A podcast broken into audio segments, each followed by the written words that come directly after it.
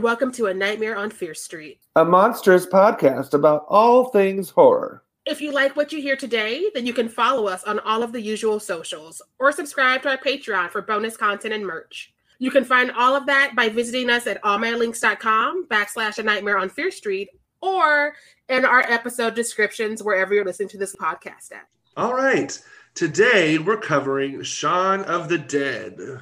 This is a special episode because Luci was very witty on our Facebook when we had up a contest for Trent's birthday. And everybody voted and Luci won. Um, this is one of the movies that Luci loves. so that's what brings us all here today. We make good on our promises. Play with us on social media. there you go. All right, Luci, welcome to the show. Thank you guys um, for having me. Yeah. So, okay, let's start where we start for everyone with what is your favorite scary movie? Ooh, well, again, I'm sure you get this every episode. It's like kind of hard to pick any favorite, but I settled on Shaun of the Dead probably because um, I think some of your other guests have said this. I'm not like, I'm a little squeamish and don't love blood and gore as much, more of the thrillers, psychological thrillers. Um, and I think I also just love movie making, and I'm like a huge movie nerd. I'm a theater teacher in Newark, New Jersey. So I love mixing genres and kind of parody and all that stuff. So I realized that horror comedy is probably where more I live. Uh, so Shaun of the Dead was actually like the first movie that I watched that I was like, oh, you can do both. It's it's very hard to do, but you can like be funny and be scary. And so that's why I picked, yeah, Shaun of the Dead is probably my first introduction to the genre and my favorite from what I could remember. What the last time I saw it was probably 15 years ago before this recording. awesome. Yeah. yeah. So so horror comedy is kind of your favorite subgenre. Um, do you remember like what is your what was your horror origin story? Like where did you get it? How did you get caught up into the horror, even the horror comedies and stuff like that? Yeah, well, I'm sure everyone's had like those sleepovers where they watched like horror maybe a little too young. So I feel like I was traumatized at a young age of like a fourth grade sleepover watching I Know What You Did Last Summer and like some guy get stabbed through like the back of the head or something. And I was like, ah, this is terrible. I'm never going to watch horror again. Um, but the, as I grew up, and again, being a theater teacher in Newark, and maybe this is just high schoolers in general, like they love horror and they're always like, oh, Miss Samp, you got to see this, you got to see, like, they're always talking about horror films. So they're kind of educating me. But when I, my memory of actually seeing Shaun of the Dead was I got accepted into College of William and Mary, which is where I ended up going. And they had, you know, one of those like student admittance weekends and we had like a host who was like cool you can like stay in a college dorm and i'm like a high school senior this is so cool. And she was like we went to a party. I was like oh my god there's like alcohol but it's like cool if i don't drink it. These guys are so cool. And then she was like oh and we're just gonna stay up until like five in the morning and we're just gonna like go into an academic building and go into a classroom and use one of the projectors and we're going to watch Shaun of the Dead. And I was like, this is so cool. This is what college is like. You can just like break into academic buildings. And yeah, and I think that really, and, and actually listening to your podcast has honestly been part of my journey of being like, oh yeah, there are a lot of like subgenres, which duh, I should have known that. But I, I think when people think horror, at least a novice more like myself, you think like blood and guts and just gross out like girls screaming covered in blood you know and i, I love that they, they, i feel like your podcast has taught me that there's so much more to it. And again talking more about the intersectionality and how we can do better in the future i'm like oh i do like you know a quiet place including someone who's hard of hearing uh you know promising young woman i didn't even really think of as horror but you guys covered it and i listened to it and i was like i'm obsessed with this movie so great uh but yeah i feel like it's still i'm sure everyone says this is like an ongoing journey but i'm really enjoying listening to your podcast and being educated Love it, love it. Yeah, I do. I do feel like, especially in the '80s, we were, the horror really got stuck in that kind of blood guts and girls naked girls running everywhere in the woods and tripping and falling and listen honestly, like I don't know if y'all are interested in like covering, you know, like Friday the 13th or like any of those old school horror movies. Like now as an adult, I find them kind of funny because they're not super gross, right? The, Right. the special effects are not there. And it's like so over the top, like almost campy soap opera acting where they're just like, what? And then they get stabbed and they're, you know, half naked. What is it? Uh, Johnny Depp gets killed early on in in one movie. uh, Nightmare on Elm Street. Well, Yeah, actually, then, he dies uh, for the yeah. Oh, and then uh, Kevin Bacon, I know, dies, in Friday Yeah. the Thirteenth. Yeah. yeah. so you're just like, wow, so many like hotties with a body who are just there to like get killed really early on. You're like, okay, It- it's a confusing thing because a lot of them are like, I don't know how to act yet, but this is a check. Here's Oh, my shirt, absolutely. stab me. And I'm like, what were, were y'all all right? I, that's one of my favorite games though to be watching old like horror movies and picking like at one time I know I messaged Sharai when I was watching Friday the thirteenth part seven or something and I was like Fitz from uh, Scandal is in Friday the thirteenth it gets around. I mean, I don't know how you tell me president of anything or for Olivia Pope because it's around. right? I think wasn't Jennifer Aniston in like one of the Leprechaun? Leprechaun yeah the first yeah, one like you know, it's a paycheck, and I feel like horror again gets a bad rap. I think acting wise, and like I love talking about this in Shaun of the Dead because did you guys? There was a TV show in like 2006 that was called Scream Queens, and it was like a Mhm. reality show. yes Did you all watch that? That I show watched it yeah I was like laughing slash so amazed slash like this is insane like because you don't again I think uh horror as a genre you guys know gets like a bad rap and as far as acting goes like they're just like oh you just have to like scream and be scared but that that show kind of showed me like how hard is it to like be scared when they're like here's your mark and here's where like you know the bloody goblin is going to jump out at you or whatever and you have to like pretend that this terrible cgi thing is actually scary or whatever like Yeah. and these Yeah. poor girls, my God, they were like screaming their heads off. I was like, honey, like you, you poor things. I would have a headache. And like also a cold because you're always drowning or you're always covered in a bucket of blood. you're Oh like God. Corn syrup and God knows what. Yeah. Yeah. It looked The real. te- the technical aspects alone, I'd be like, I can't do this. Um, and do you want me to act in this? No. no, Like- no, Right. God. Well, and to act like like you're in that much pain, because I know that like the girl that won that uh, series, you got a, a role in the next Saw movie. Yeah, yeah, yeah. And I, if you, I, this isn't a spoiler because she's one of the first victims, but like she's the one where Jigsaw is making her cut out her own flesh to like weigh the sins of her past or something like that. And I was like, ow. Mm. Yeah, no, How do you even imagine how that much that hurts? yeah. No, I don't know if you guys have heard. Again, I'm like such a movie nerd, so I feel like I'll drop stuff like this all the time. You know, Bradley Cooper in the first Hangover movie, he gets um, tasered or whatever, and like the the director of that movie was like, "Oh, do you guys like want to actually get tasered so like you know what it's like or whatever?" And Bradley Cooper was like, "No, I'm just gonna act. Like I'll just act." And so, like, knowing that he's never actually been tasered, slash, he's not actually being tasered in the movie, like, Bradley Cooper, like, you see the veins bulging out. He's like red faced. You're like, yeah, you don't need to. Again, I've been binging more of your episodes in preparation for this, like Sharai being like, you don't need to like torture your actors in order to get good performances out of them. Like, poor Shelley Duvall, like, Oh. PTSD. And then honestly, like I was totally with you guys. And I was like, I saw this movie and I was like, I don't get it. I don't get the hullabaloo. I I was don't, like, same. But again, as a horror novice, I'm like, clearly I'm not getting something because I'm I don't claim to be like an ex you guys are the experts. So I'm like, oh, you're the experts and you say it's garbage, then I'm like, yeah, that's good. There are a lot of supposed classics, which is really the Emperor's Clothing, and nobody wants to talk about it. Yeah. Well, and I and I will say most of the people that come to The Shining's defense so strongly are usually Chads. So yes, yes, because Yeah. they can separate the art from the, the artist, and they need you to tell them that this is great because they have to be right. And it's like it's not great. You can like it. I'm not saying you can't like it. I'm saying you should recognize what this director did. I mean, don't borrow those methods. But I'm not saying you can't like it. I'm saying I don't like it, and I don't like the director, and I can't separate the art from the artist.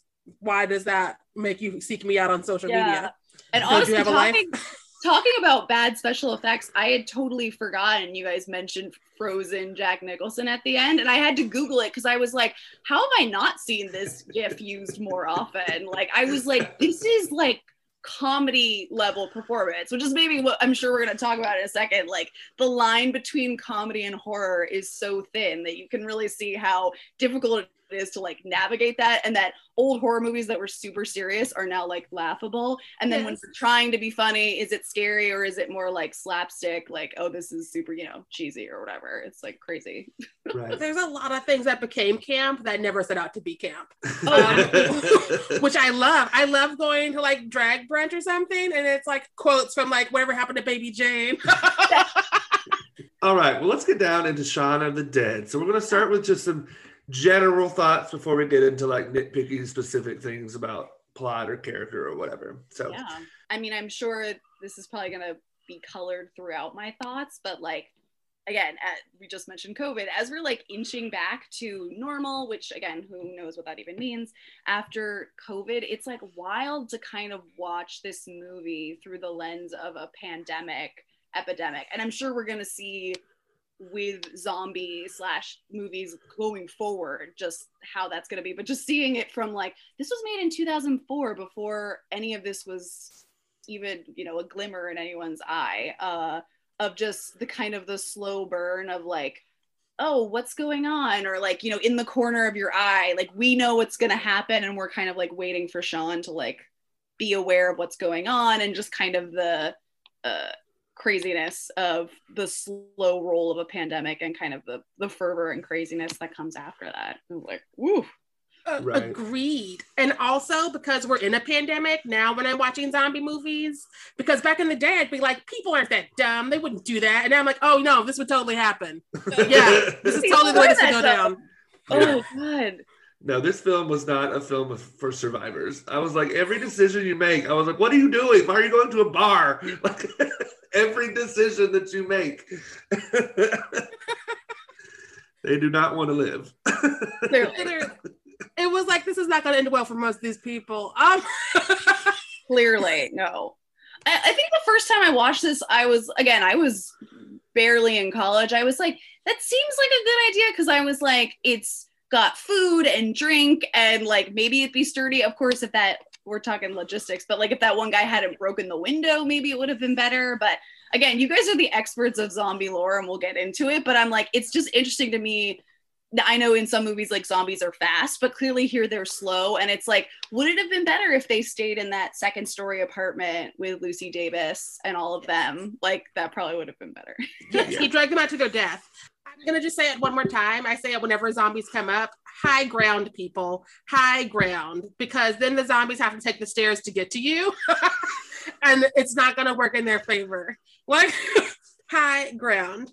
Um, but yeah, no, he was like, let's go to the bar and we'll have like some fish and chips. And I was like, I don't, I, I. Hmm and actually speaking of high ground when i went to and mary one of my fellow like theater dorks he was like a tech director he was like yeah i know exactly where we would go we would go like up the gr- to the grid of the theater and then onto the roof of the theater building like that yes. there's really no way that a zombie could get up there and i was like tim you have like thought this through i'm definitely gonna follow you listen i would be on the roof of like a target and that way, as the zombies starve to death, or we found ways to uh, maneuver, we can go down for more canned goods yeah. and more bottled water because who knows how long we're going to be there. Like, oh, we absolutely. are not in a country that responds quickly to things. So you have to have a plan. Clearly. Yeah. Oh no, I, I, said this in a previous episode that I don't think enough people have a plan for a zombie apocalypse. You need, we need, you need to have a plan. Have a plan. Well, and again, like this wasn't a zombie apocalypse, but clearly we all freaked out about toilet paper. So it's like if real, like, you know, biological warfare goes down and then we're all eating each other, like, I don't know, we're this is not this is not bode well for us. clearly, IRL, we're not gonna do well. No, I I would not want to be in this country if a zombie apocalypse broke. I'd be like, I barely made it out with COVID, y'all. Like, I can't. right? we are not the place to have an emergency. Clearly not. The early aughts um, were a wild time because people just insert awful things under the umbrella of humor, even though no one found it funny, including the actors. Some of these things were just said And I was like, mm, why? Um, like the he touched me line, that wasn't earned or justified. I get what he wanted Ooh. to do with that line, but there are other ways of getting your mother to leave the husband you hate. And even like Simon Pegg, he sort of threw it away. And I like, if nobody in this moment even believes this line should be there, why are we doing it? Um, but the one that got me, the one that broke me, the one that I will die on a hill for to have an issue with is the use of the oh N word for no reason. No, I, I was telling my husband, because of course I was looking at your notes, Sharai, before I watched it yesterday. And my husband was like, they say the N word? And I think the problem is, I bet a lot of us have been if you watch it maybe once in theaters or on a DVD or whatever, it's on TV a lot. So mm. you don't see the N word usage. And at the end, it's so casual. And I put in my notes, for what it's worth, Sharai, like in their defense, but totally not. I put subtitles on and it was with an A Z on yeah. the end. So clearly it's supposed to be like super casual. Like, and I'm like, no, that's not. Kind of makes it worse, really. no, yeah. But I was just like, I also thought it was very interesting that clearly the subtitler was either instructed to do that or was like, I'm going to try to make it better by putting an I I've never seen an AZ as a, no. as a subtitle choice. That was very interesting. Listen, because originally I didn't have subtitles on, and he got out of the car and said that, and I was like, whoop, and I rewound it and put the subtitles on because I'm like, yeah. I made that up. I didn't just hear that. Yeah, and then I oh. saw it, and I was like, one more time, just to make sure, because sometimes mm-hmm. subtitles are wrong, sometimes my hearing's not great, and like, no, that really happened because I I don't love horror comedies, but I do love British humor. So I was on that fine line of it's okay. Um, especially because like horror comedies, like any other comedy, you have to like see it the second it wraps filming or the jokes start oh, expiring. Yes, right. absolutely. I say that as a read to all writers, especially myself, because I am Little Miss Pop Culture. And like, if you're not there at the 24 Hour Playfest where it goes up, you don't care about this joke, and that is that is a real thing. But the N word was never going to be funny. Um, yeah. Well, and you know another thing for the early aughts, the very like uh, whatever his name, Ed is that his name? The friend. Yeah, yeah, yeah. Nick Frost's character. Yeah. yeah. His last line is a gay joke. Yeah, that was that was kind of sad. I and again, like it, like I don't want to like defend the early aughts, but it does sort of seem like it in some ways I'm like we really have come a long way because it doesn't feel that long ago because like you know, I was in high school in 04 whenever this movie came out. But the fact that this joke has so aged not well. Like I feel like even at the time I would have been like maybe like ha but also like awkward because you're in high school and like i don't know humor is so much like what you watch and what you consume slash what your friends say and do so i feel like i at least i'm impressed that i'm like yeah this movie hasn't aged well and, and maybe that's the, the, the littlest baby silver lining of this. Obviously, I was like, really, guys, we could we could do better than that, but. agree. And again like this was an era where people were always doing something homophobic or transphobic because i remember as a kid watching gilmore girls and i wouldn't understand because i didn't have a vocabulary for transphobia but some of those jokes i was like that's not funny. I don't know why that's there. I feel wrong.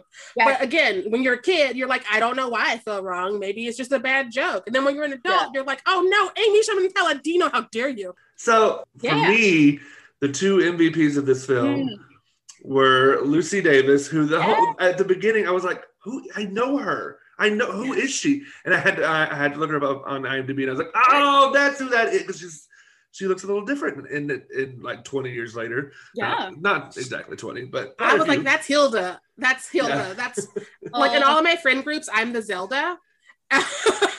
no matter the friend. Like I'm always the Zelda. But I, I was like, that's Hilda. That's always my sister in these friend groups.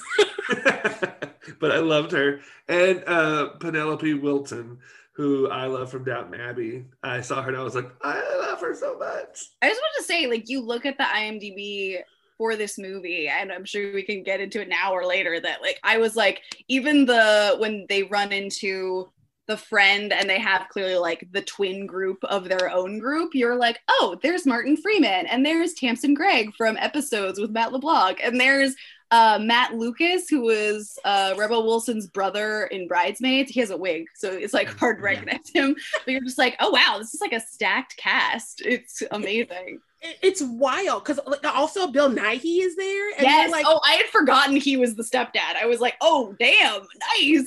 when he appeared, I'm like, am I watching the right movie? Is Bill Nighy doing horror comedy in the early aughts?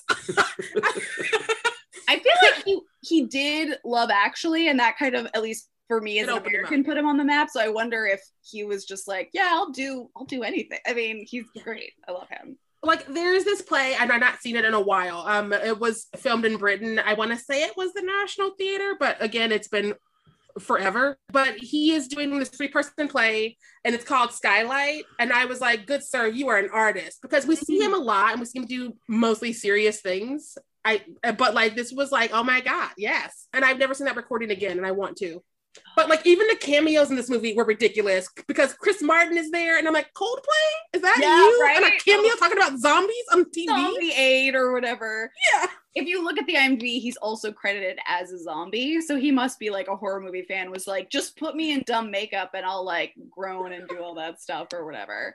Um, and going back to the movie for a second, I think I, I agree with you.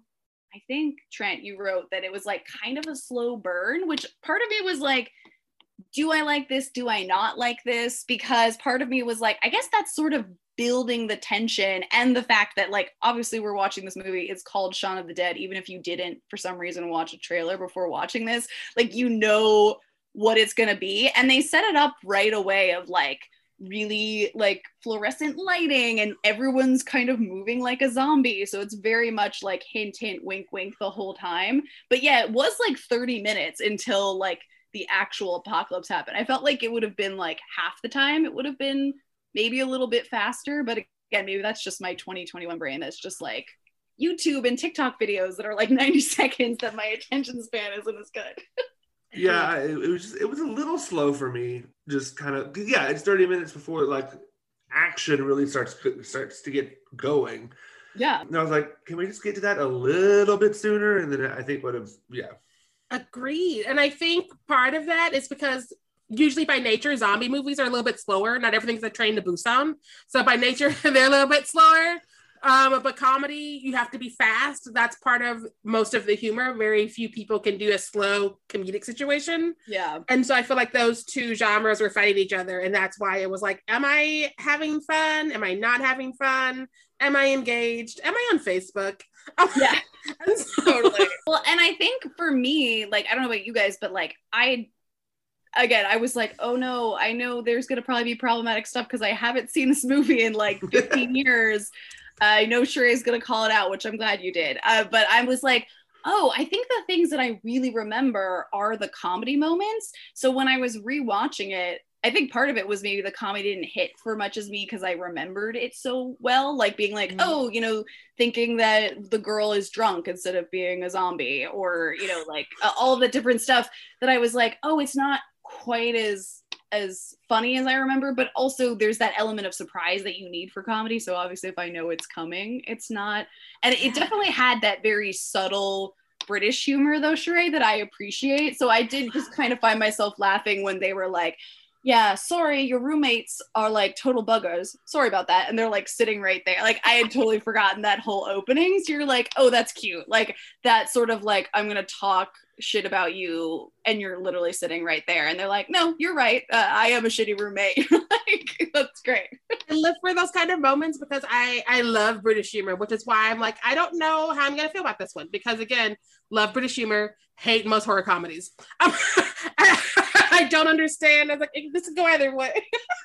Yeah. Um, but like those moments, those are the moments that I am mostly more familiar with Simon Pegg. Those little like throwaways right to people's faces, um, and that little like dark humor. And so like when it appeared in this movie, I was like, yay! But then I'd be waiting around for the next moment, and it would. I I I don't know. I don't know. I guess we'll unpack that though. Yeah. I think for me, what sets this apart from other horror comedies that I really, really, I this is getting a little bit into my hot take, so I don't want to go too far into it. But like, I liked this more than I thought I would. But I think that where this falls a little short from other horror comedies that I really do enjoy is that I didn't like any of the characters. I Mm. was like, you're all kind of just terrible. Besides Diane and Barbara, I was like, you're all just kind of I don't I don't know. I, and I love terrible characters, which is why I was like, mm. I wanted to see where this goes. Um, because like nobody's likable in the real world. Like we try to be, but like we're all kind of assholes at the end of the day, which is how we make our bonds. all of us a little bit selfish. Yeah, um, and I wonder if that's like the British humor thing too, because you know, like the mm. British office, I feel like Americans sometimes find too cringy because it's like, wow, the boss is like even worse and prob- more problematic than Michael Scott is, and just like everyone it, it, everything is just so much drier and so much more, as you said, I think realistic in some ways. So actually, I didn't mind that I didn't like any of the characters either, because then it was like, well, I know all of them pretty much are going to die. So then it was like actually okay when they did. yeah. Maybe that's what it is. Because uh, I'm not a huge British comedy fan. I, I sure. do get into it a little bit, but I'm not like, I don't love it. It's hit or miss for me. Yeah, it's too that. dark for you. Like I wouldn't I, I'm not surprised you don't love British comedy, knowing what I know about you. I mean, I just sort of love, and again, like I know Sharai as a writer, I just sort of like thought it was so cute, all of like the callbacks and the foreshadowing, and just like I just wanted to call that out because I just thought that was so like cute and fun and like again my i'm not a, a, writer per se but i'm a theater teacher and i you know read a lot of plays and stuff i'm always like oh, you know, Ed, you should go live out in the shed, or, you know, like next time I see you, you'll be dead. Or someone even pointed out when I was like looking at articles about this that when uh, Ed is like, we're gonna go get a Bloody Mary and then do this, this, and this, it's like everything that happens in the movie. So, like, the character, the the woman who's stumbling in their backyard is named Mary. So you're like, oh, that that was kind of cl-. I don't know. I kind of appreciated those little hat tips. So those were kind of almost like chuckle moments to me that they were like coming full circle in a way. I thought that was cute. No, it's a very it's a very tight script. Like everything makes sense.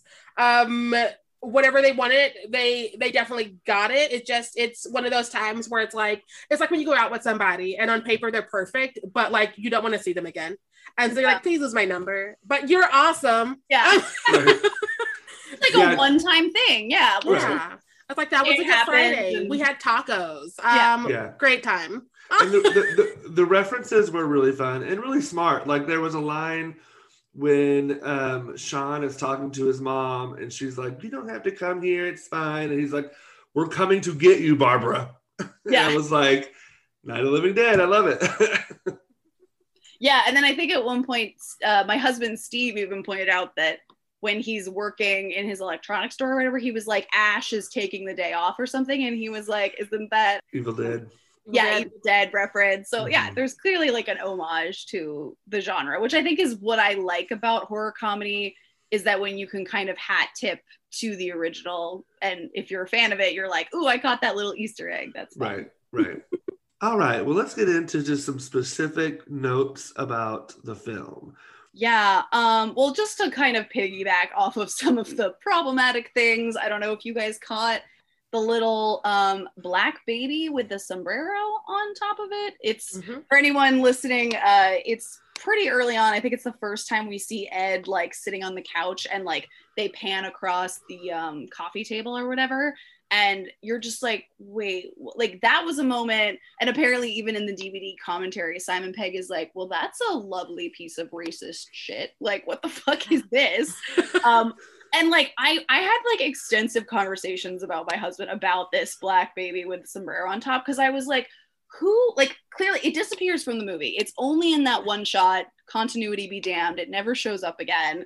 And but we were just like who like Uh, like some set dresser, some like prop master was like, this is gonna be in their apartment. Like this needs to like be front and center. And I was just like, even in 2004, I feel like someone, well, and clearly, I maybe after the first shot, they were like, who the fuck put this here? Like, and then they threw it away. Like, we were just like, wow, you couldn't re. I mean, maybe they were on a budget. They're like, we can't reshoot it. And actually, I think Edgar Wright even said that they CGI'd it out of the American release. So watching, I was like, maybe this is the first time I saw it because maybe I saw it in American release. They didn't uh, have it there, but I was just like, that's a fun little not so fun Easter egg for anyone listening at home.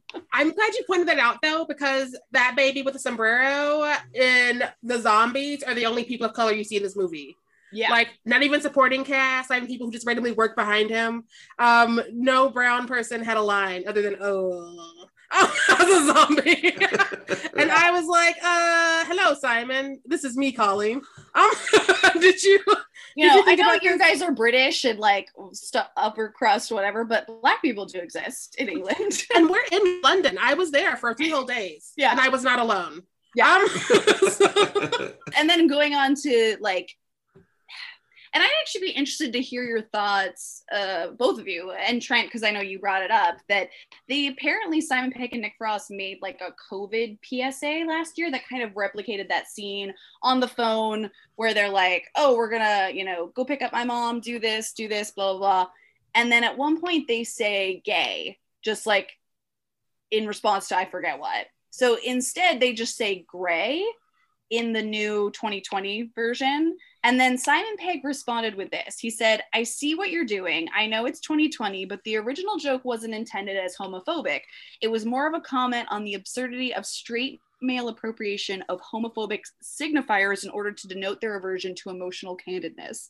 I know that was a mouthful, but I'm just curious, like your thoughts on that, and I that nuance of like trying to be like, oh, we're actually making fun of racists or making fun of sexist or homophobic people as opposed to you know the Yeah, I- community for for me, I mean, he I mean he kind of made made it the point himself by like using these you know 50 point Scrabble words to tell us why this wasn't mm-hmm. offensive. When really, if you've got to if you've got to use all these fancy words to tell me why this isn't offensive, then maybe you're doing too much. Or maybe it's not clear, you know, like Yeah. it's not racist because I'm trying to show racism in the light of day, but like if if it's coming off as racist, it's coming off as racist. If it's coming off as homophobic, and anytime you use a gay, like the word gay in the place of like bad or wrong or dumb or whatever, then it's being homophobic. from a writer's standpoint, he took an easy joke because back then people were saying that instead of doing something different and smarter. sure And that never works out. And you can't be like, well, it's satire. Because Right. if you really wanted satire, you would have hired someone from that community to help you like push through that through line you're saying is what you really wanted now And that you've been called out for to it. yeah Mhm. Yeah. Be like, I want to talk about how straight men don't have emotions, and I want to talk about it through this lens. Therefore, we need to bring in a writer who to help us navigate that. And, Um, and it was never brought up before that. It No. wasn't like a theme, an ongoing theme. It was like in that last moment they had this really touching goodbye. He says, "I love you," and he just says, "Gay." Yeah. He had the most random lines because he also was the one that dropped the N word. And I don't know why that character was the one that's like, I'm going to be the randomly offensive one. Because it came out of nowhere. He was a couch potato who worked at a bar.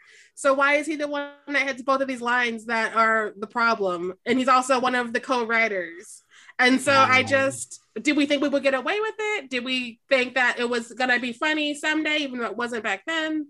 Like, I, I wonder if, if their justification is like, well, Ed is clearly like the problematic character in the sense that, you know, he's the fuck up and he's like, you know, oh, slob and all these things. So they're just kind of, yeah, like pi- dog piling all of these other things that they can put on. And again, for what purpose?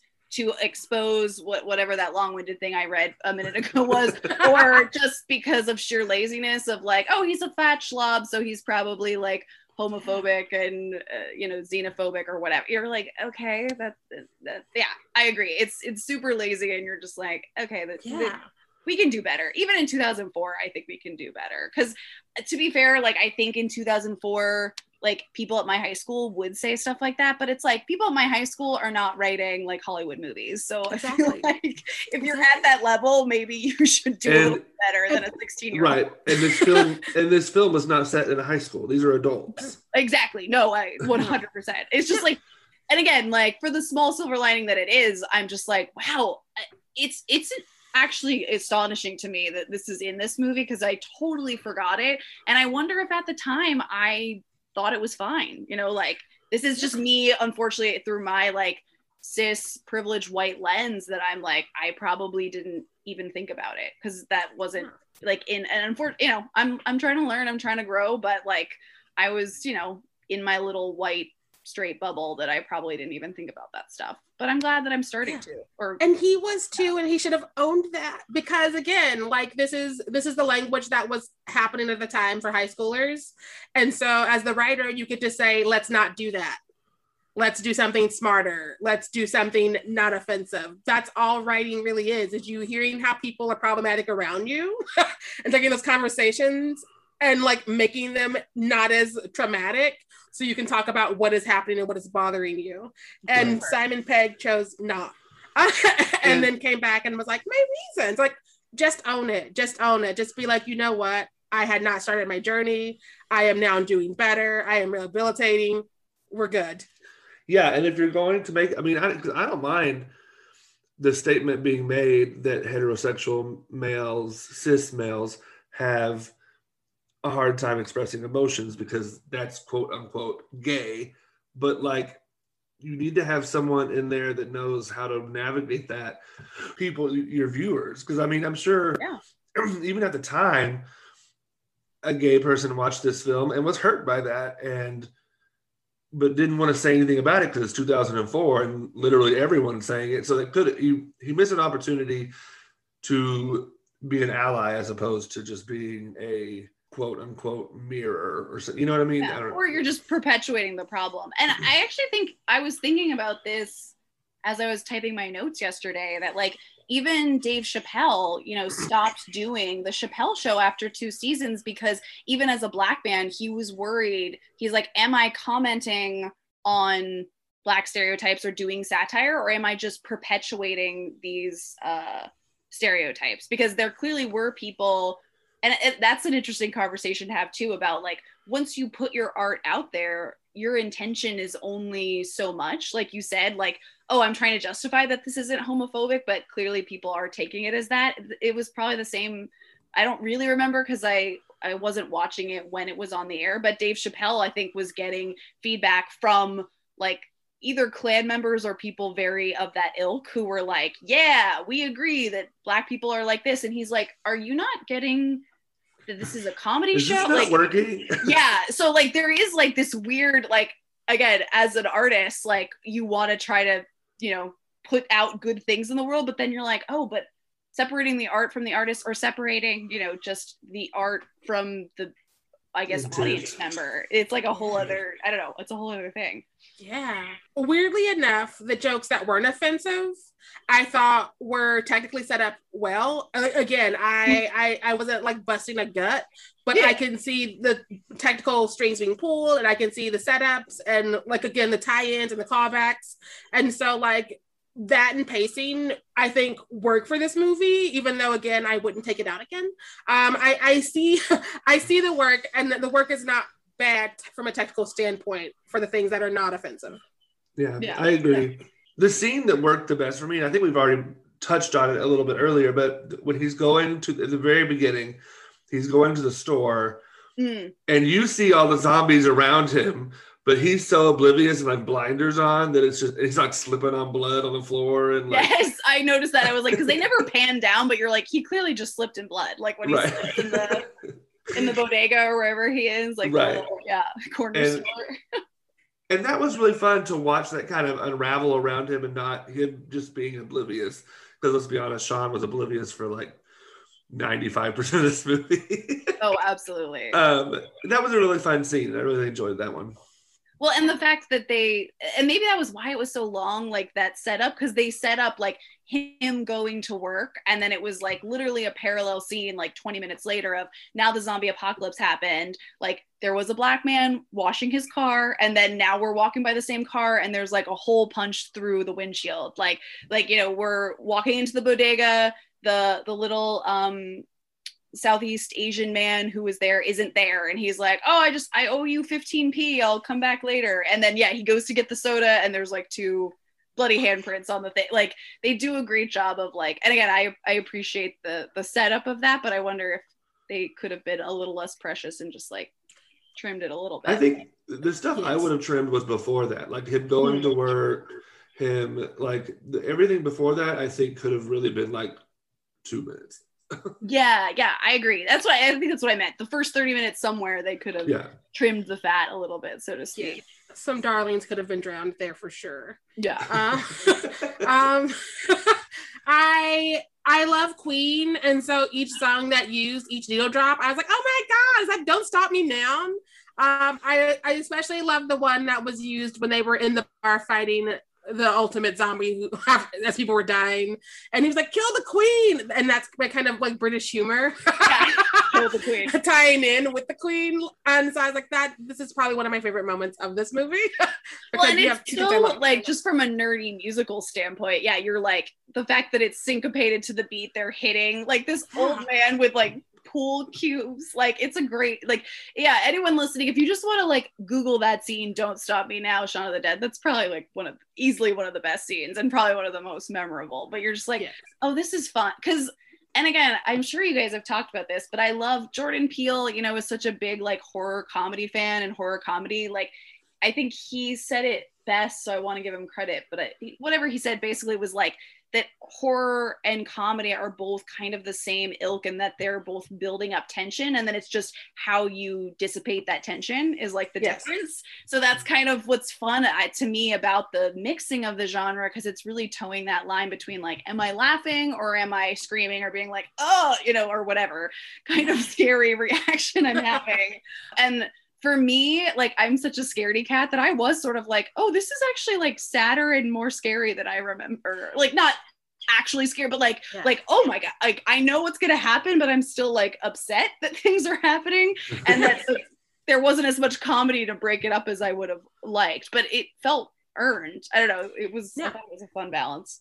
like they definitely do a pretty great job of setting up this anti-hero that's doing so badly in life that we're not sure he's gonna make it and we're not sure if him making it is the ultimate win Um, Yeah, we're like, we- I mean, as Trent said, he's like, none of these characters are likable. So is it like a, a Yeah. win or a loss if we lose all of them or not? Um, I mean, we could, I don't know if this is a hot, my hot take a little bit, but I think it's interesting. My husband pointed out watching it, he was like, so this whole movie, like, no one really changes, right? So often in movies, it's like, you know, did they are they a save the cat or kill the cat moment? And do they like then progress in some sort of way, either for the better or the worse? And it's like, I think no one really changed, except pretty much everyone's dead, except for his girlfriend and him. Uh, and he Ed in the shed. And I was like, yeah, I think this whole movie was just like saved his relationship with his girlfriend. Like, Yeah. if Yeah. this apocalypse hadn't happened, like he wouldn't have won her back, and she might have started dating adult Harry Potter. You know, like Yeah. no I, I again nobody changes and that's very realistic because how often do we change like especially in the span of this zombie apocalypse which is like what two weeks tops Uh, yeah, who knows? yeah like nobody changes from two weeks like, Yeah. we say we will but we Yeah. don't and so i i love realism even when it's it's just snuck in that way Yeah. The uh, the only thing I would say, the only the only moment that I was like, okay, I, I feel emotions right now, and this is something that like all the characters kind of pulled away from. But the moment when Barbara reveals that she's been bit and she's dying, that was really touching. The scene with her and and Shaun, and then the whole argument between Shaun and, as you said, adult Harry Potter, adult Harry Potter.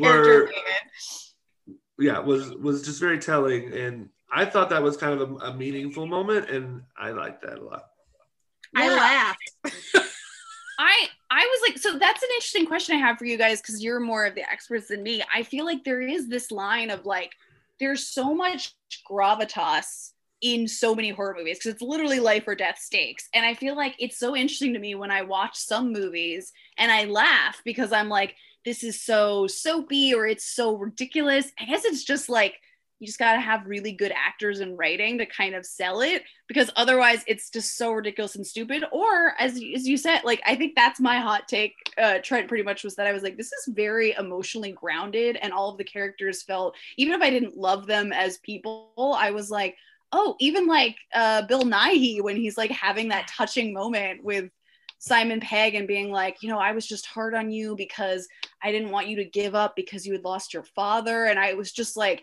and Simon Pegg cries at least like five times in this movie, it seems like. And I was like, go Simon Pegg. Like, I didn't really think of you as like a, you know, heavy lifting actor. Usually you're like quippy tech guy in the Mission Impossible movies, but he's like really like bringing the heat. I was impressed. Yeah, no, like that's my last note actually is yeah this movie makes you want to check on Simon Pegg to see what he's doing today and if he's correcting some of these issues or if he's still doing these issues and then coming back after the fact being like, oh no. Yeah. well, once he finished, what was it, the Cornetto, which is like the ice cream brand, that the trilogy movies. Yes. I don't know if he's really like written or directed. Really, it seems like he's more just asked to like again be in Mission Impossible 8 or whatever number you're on right now. Listen. Again, get that paper, you know, yes. like Yes.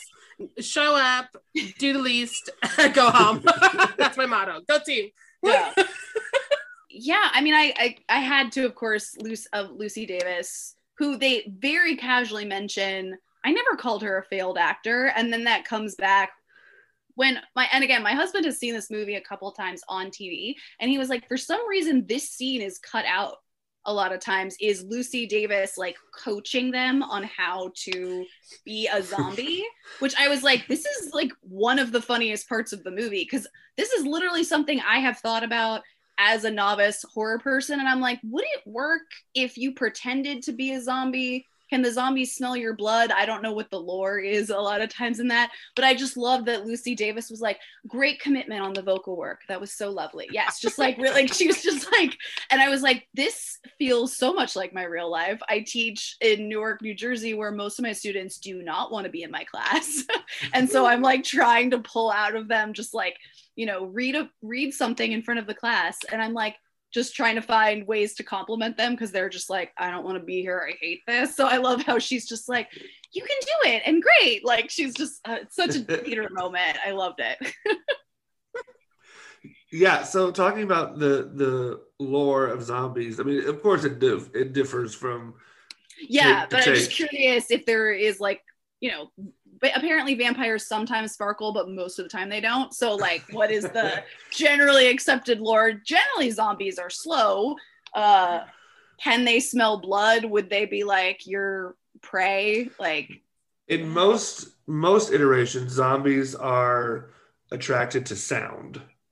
And they okay. can see and they can see things of course but yeah. like gunshots explosions stuff like that they're all gonna that like makes sense. music. Yeah. Yeah um, in The Walking Dead, the series, there is a part where they have to like walk with the zombies and act like a zombie, but they also have to like cover themselves in nastiness yeah. to, okay.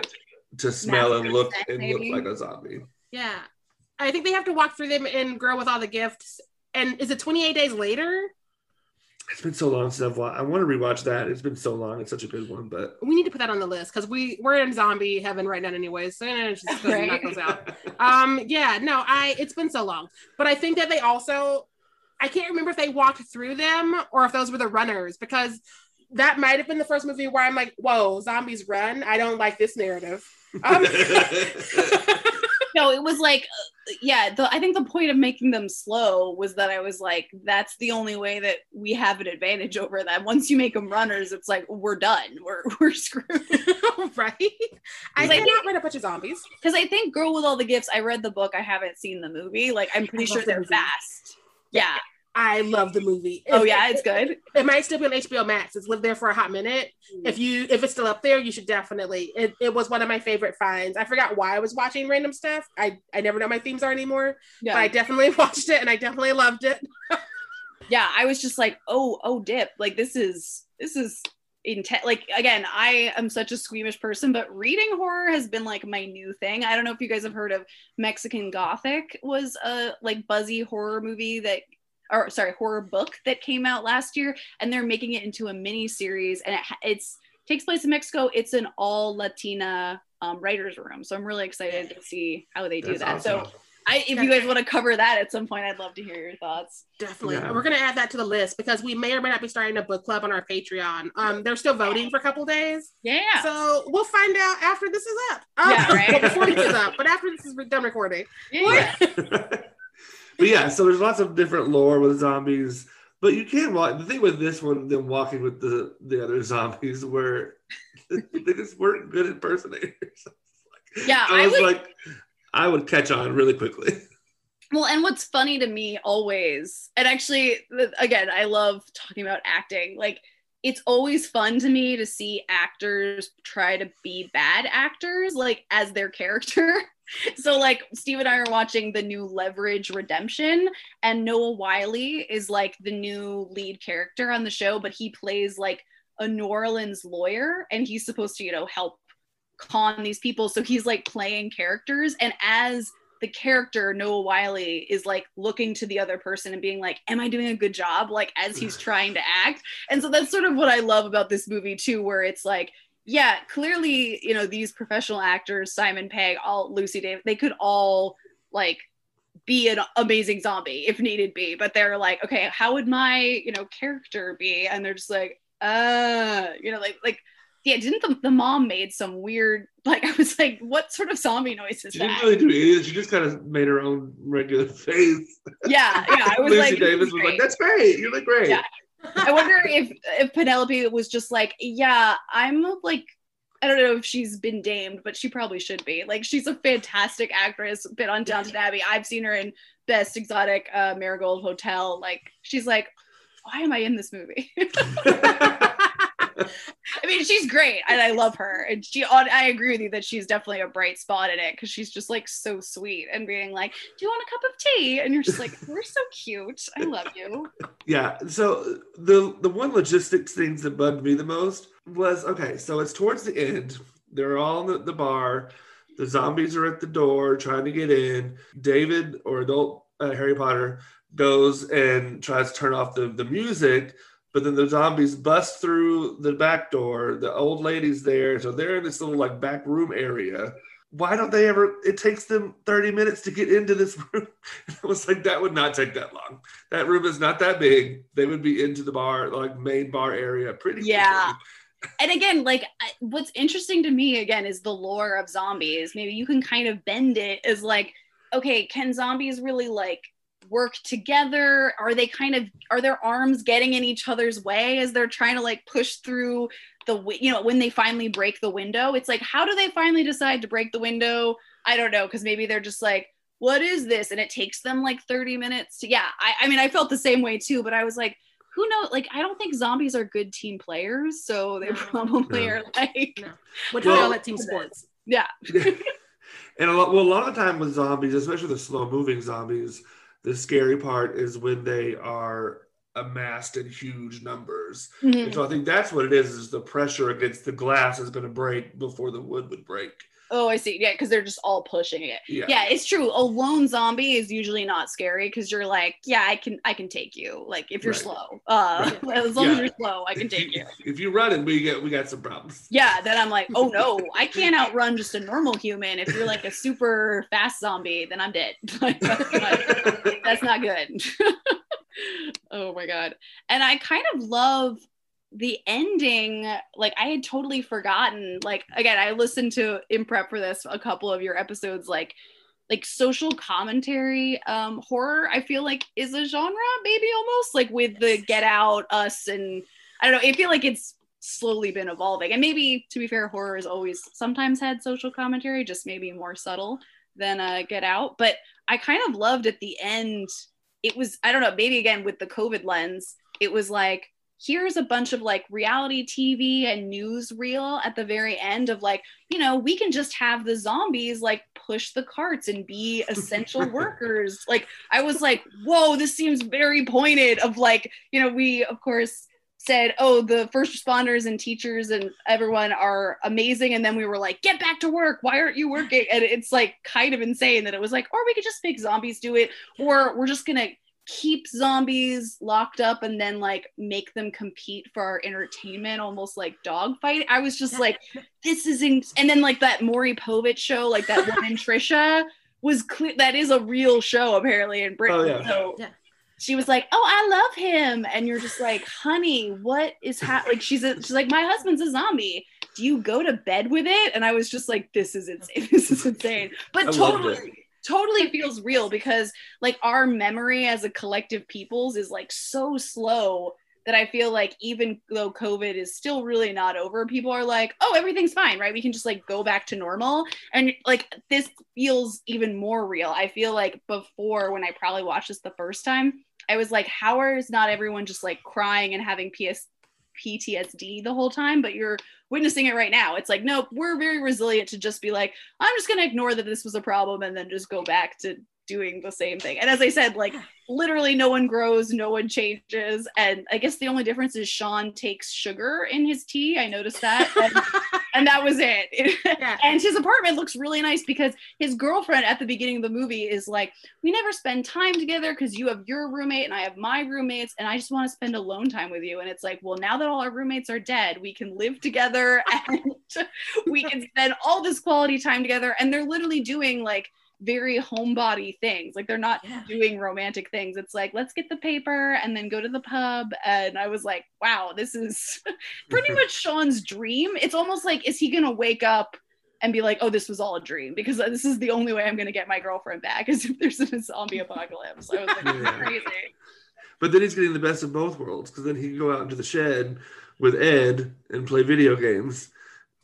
Okay, I had a question for you guys. I thought for some reason, and and maybe this was my like weird brain. The first time I watched it, and even this time, I was like, does the girlfriend know that he's in the shed, or is he hiding him? I think she knows. Oh, okay. It's like, I I'll just be there thought she minutes. didn't know. I think she knows because Okay. their bromance always took priority. Yeah. And she also lied with him about everybody being dead. And when he's like, I'm going to the shed, and she's like, Yeah, okay, have a great day. And he's like, Just Yeah. 10 minutes. She's like, Yeah, sure. So I think he's still putting her second fiddle to his dead friend, dead Ed in the shed.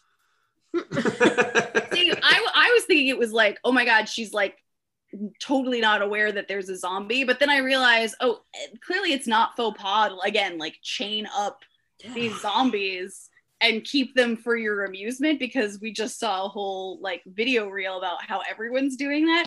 And then it's like, oh, Nick Frost was doing that orangutan impression the whole movie, and now he's pretty much like a, a dumb orangutan monkey. he's just gonna like perform for him. He's like, I'm not your monkey. And it's like, well, I guess you kind of are, because now you'll just play video games with me whenever I want. Yeah. It's Yeah. kind of, I don't know, it was very like, wow, this is kind of deeper than I remember it being. Again, probably COVID lens that I'm adding to it. well, let's get spicy with some hot takes. Uh, Lucy, you go first. Yeah, I mean, I sort of already started to touch on this, but I was, yeah, I was pleasantly surprised by the emotional depth and like just how grounded a lot of the moments in this film were. Like, I, again, Simon Pegg is crying so many times and it felt earned, like having to kill his mom, like talking about not killing his mom, you know, being in denial about killing his mom, whether he should or shouldn't. Uh, you know, the stepdad I mentioned before and then you know of course ruined with just the single word of gay but the nick frost goodbye i thought was yeah so sweet. And yeah it's one of those moments where you're like you have a great movie here and then there are just some really crappy moments that kind of undercut the heartfeltness of it. Um yeah i was just i was very impressed. I think again horror gets a bad rap for like bad acting. And so i was like and maybe it's just because it's also all british people. They're all stars and they're like you know bring in their a game. Yeah yeah like this cast was phenomenal and i would have never thought they would be here. Like if you were like okay bill nighy lucy davis are gonna Right? walk into a zombie comedy horror i'd like you're a liar. Um well lucy davis clearly likes her spooky stuff. She's like oh i'll do sabrina now. So clearly she was like i'm into it. And she's so good at it and so i'm happy that she does it but also like to clearly be winning awards for doing things that people will watch because we know how people feel about horror genre when it comes to award season but that is a different hot take that i have every episode um my hot take for this episode is i i see this movie celebrated a ton and so many of my friends legitimately love it And I think the fact that people kind of glaze over the issues that we've discussed today is another reason we need more women of color critics discussing these films. Because, like, if you don't talk about it alongside the things that it's doing right, then how will we ever get things to be better? Like, I just saw a Quiet Place 2 last night, and I'm a little bit pissed at John Krasinski right now um, because he apparently just doesn't know how to work with Black people. And so I you have to talk about the good and the bad. Otherwise, you're just like giving them all this praise and like I'm fine. And it's like you're not though. Your yeah. your movie has a sickness, yeah. and we can talk about it now, and you can do better the next time. Yeah. Yeah, I agree. Um, my hot take. So while this still probably is not my favorite film of all time, I am glad that I forced myself to watch it for the show because when it first came out, and granted, when I was younger, I was a little even more like uh snooty about like horror comedies. It's like, oh, I can't watch that. Um, it's probably really stupid, but uh, so I didn't watch this because of that. But now I'm glad I did. It was a lot better than I thought it would be. But yeah, uh, the issues that we spoke about today, and the fact that you know British comedy just isn't my number one thing. Um, still not my favorite, but better than I thought it was going to be. And I'm glad that I can now say that I've seen it, so people can't be like, "Well, if you haven't seen it, then you can't have an opinion. Yeah. Fix that. yeah, you can show that and be like, I have seen it. Honestly, I'm impressed that like you guys have it that there are horror movies that you haven't seen. It seems like again, I was looking at like your back catalog of the podcast and I was like, I've not heard of like a good portion of these movies. like, like any given year, there's hundreds of horror movies that come out, whether or not America talks about them or not. Yes. A lot of them are different countries, or a lot of them are like indie or whatnot. And so it's hard. Like I my goal is to pick a year and make sure I see every movie in that year, which will still be a feat. and I don't know when I'll start that. Um, just because again, like many many many and it's been around forever and so it's just it's hard because i've been watching these since i was a baby and i there's still ones i'm like oh that was around in the 90s and i missed it like i have yeah. a twitter thread right now asking for black final femmes who lived and there's movies i didn't know existed until yesterday when i asked this question i was like what well because yeah budget wise like it seems like i'm sure you guys talked about this like it's either you know 300 million dollar movies or they're like ooh horror movies you can do like one or two million and it will yeah. always make money um, yeah. which i wonder how you guys feel about that because i know at least some of my real hardcore horror fans are like yeah that just means that then they they don't put a lot of thought into it or they're just like oh the dumb horror fans will just eat this up. And you're like well no we want good stuff. We don't just want anything. Like I feel like a lot of the bigger budget ones are missing what makes horror fans happy because they're like, it's pretty, it's CGI, yay, we levitated to bed, you're welcome. Yeah. Whereas, like a lot of the indie filmmakers, I'm saying a lot. I don't actually know the numbers on that. So some of the indie filmmakers are actual horror fans who understand what we what makes us happy and what we're willing to let go. Um, we will suspend disbelief if things are being made by hand because that's hard.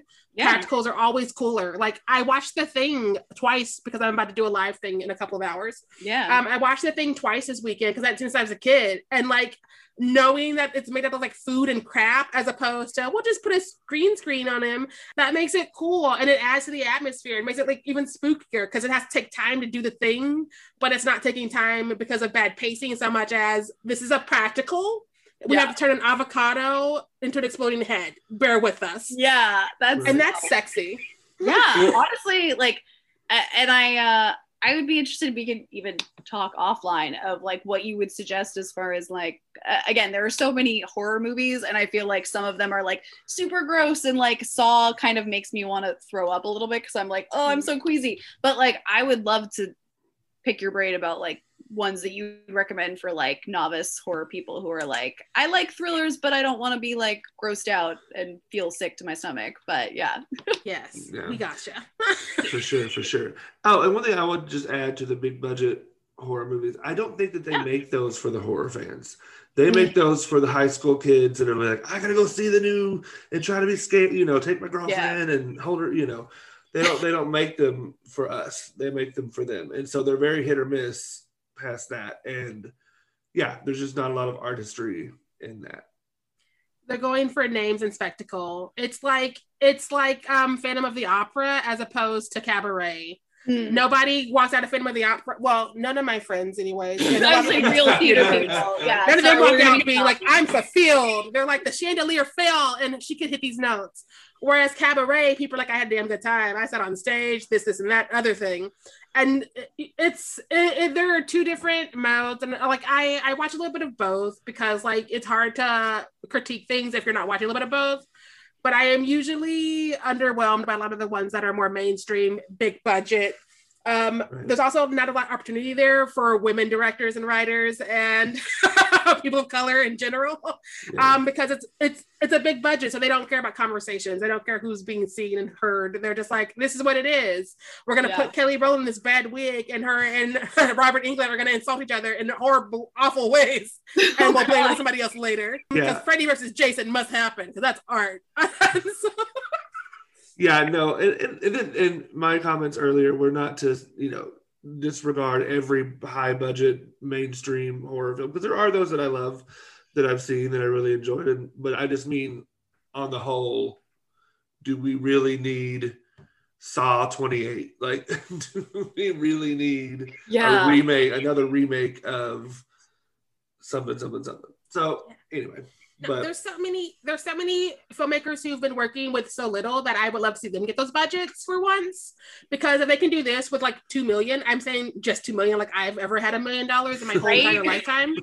Like Well, um we're but- talking Hollywood terms. We Yeah. know that's just like, you know, chump change or like whatever. listen, if, if you can entertain me for two million by calling a couple of close friends and just having a good script, then of course I want you to have a few hundred million and see what you could do with that. Because I feel like you wouldn't just like waste it on like random CGI effects. You would be like, here's the proper amount of CGI you expect from me, but also we're still gonna give you a really cool story and we're gonna get you some actors who are not just in my friend circle because we can afford to pay them what Yeah. they will be willing to read the script for. And I would I would there's a short list of directors I would love to see get a big budget movie just to see what they would do with it. And maybe it'd be awful. Maybe they'd be like, I didn't know what to do with money, so I lost my shit. Or maybe they would be like, I made four movies. You're welcome. Yeah. or for the price of one, you're like, yes, Yeah. please. Yeah, honestly, I feel like uh, again, like I'm such a novice, but I remember watching. Do you guys? Did you remember Slender Man when that was like a YouTube series? Like that scared the shit out of me. I was so scared, and I assumed that was just like some kids futzing around almost like Blair Witch style making that. And I was like and then I heard obviously when they sold it or whatever it didn't quite translate I think into a big budget movie but just I- you don't need a big budget. Like clearly i don't know clearly i mean you guys know the, the blair witch project was literally kids listen sit and listen to this idea of there was no internet. People were just like word of mouth oh there's this movie blair witch and it's a true story and then people were like well we have to go to the theaters because there's no way that we can learn anything else about this movie and people were scared shitless because they were like this is real even though it wasn't It was a wild time back then because people Yeah. believed anything. yeah And now most of us will look at our phones and check the internet, and a lot of people won't. But most of us are like, I don't buy this. Hold, please. yeah Nah, that's not it. Yeah, Google, nah. Wikipedia, girl, help me out. And then, like, yeah, back then we just trusted our friends not to, like, just want to scare us. Or clearly, Trent's move, it seems like, is to invite someone to a scary movie. So you can be like, yeah, you can hold my hand during the Right, scary exactly. parts. That's like, wink, wink, right? the move. Yeah. Isn't this terrifying? Yeah. It's the Care Bears go to Mars. Mr. Pan. Oh, Yeah. Well, all right. Uh, again, thank you so much, Luci, for joining us. Thank you guys. This was fun. Thank you, everyone, for listening. Oh, wait, one thing that we forgot up top. Luci, do you have any social media handles you want to share with our listeners? Sure. Yeah. Um, I'm Samp It Up on Twitter and Instagram. That's uh, my last name, S A M is in Mary, P is in Peter. Um, so yeah, if you want to see what books I'm reading or just cute pictures of my dog, uh, come check me out. Uh, and hit me up. Let me know if you guys have suggestions for me for good horror movies. As I said, I'm definitely not as knowledgeable as as Trent and Sharai, but I am enthusiastic and love movies, so I always love recommendations. it's an adorable dog, and I will be sending you um two horror comedies I actually do like, which is hard to find for me, as we all know. Uh, please. But yes, uh, again, thank you so much, Luci. And thank you to everyone for listening. Make sure you stay fierce out there. bye. Later.